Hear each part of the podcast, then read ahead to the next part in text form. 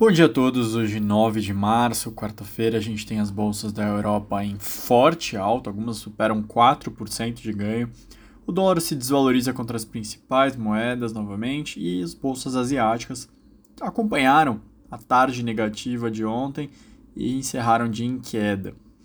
Por trás desse movimento de queda estava o anúncio de que os Estados Unidos e o Reino Unido não vão mais importar petróleo da Rússia, a Rússia dizendo que vai anunciar retaliações nos próximos dias. Na Europa, um pouquinho mais direcionado para o próprio plano deles de ficarem mais independentes dos combustíveis da Rússia, combustíveis fósseis da Rússia, bem antes de 2030, que era o plano inicial. Indo um pouquinho mais no detalhe, Estados Unidos então proibiu a importação do petróleo e gás da Rússia, o Reino Unido só do petróleo.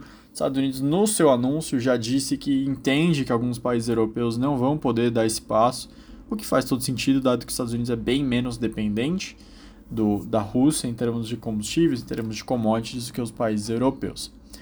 A Rússia não anunciou quais países vão estar inclu, incluídos na lista de retaliações e nem quais produtos, mas disse que até o final da semana divulgaria.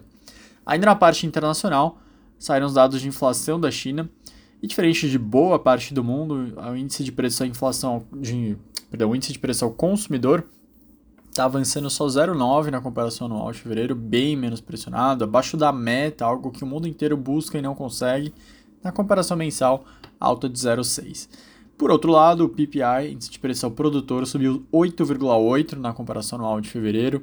É uma desaceleração contra os 9,1 de janeiro, é o menor nível desde julho, mas aí sim é um patamar um pouco mais elevado, muito pressionado pelo preço internacional de commodities, e, ou seja, vai ficar ainda maior provavelmente no resultado de março em diante, petróleo e metais pressionando esse indicador.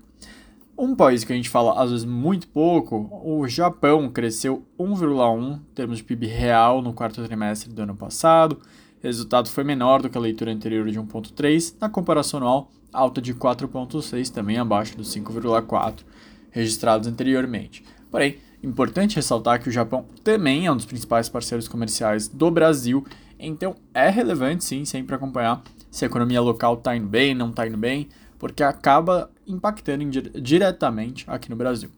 Falando então do nosso país, dois pontos importantes. Primeiro, o Senado vai tentar votar hoje também um pacote de combustíveis, assim como o governo está tentando se mobilizar para dar alternativas e evitar que ocorra um repasse gigantesco na escalada de preço de petróleo para a população. Agora, o Senado tenta votar hoje dois projetos para solucionar essa alta de preços. Partidos de centro resistem à mudança da política de preço da Petrobras, que consta no projeto de lei 1472. Desagrada também bastante a equipe econômica. Mas tem algumas legendas da base, como PL, que já admitem apoiar essa proposta. Além desse PL, que estabelece um sistema de equalização de tarifas, é, também tem o PL, PLP 11 de 2020, que trata da alteração da cobrança monofásica de CMS sobre os combustíveis. Então, existem várias medidas que estão sendo ventiladas.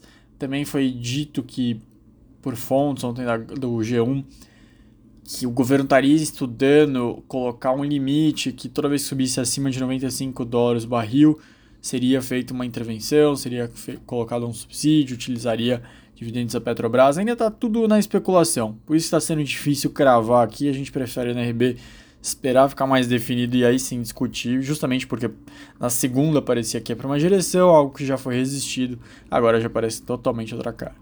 O último destaque do dia vem do Instituto Fiscal Independente do Senado, que fez um estudo sobre quanto que reduzir o IPI retirará de arrecadação dos cofres públicos. O, o estudado chegou em 19 bilhões por ano se você reduzir em 25% o IPI. Como a gente está começando em março, vai ficar em 16 bilhões de reais.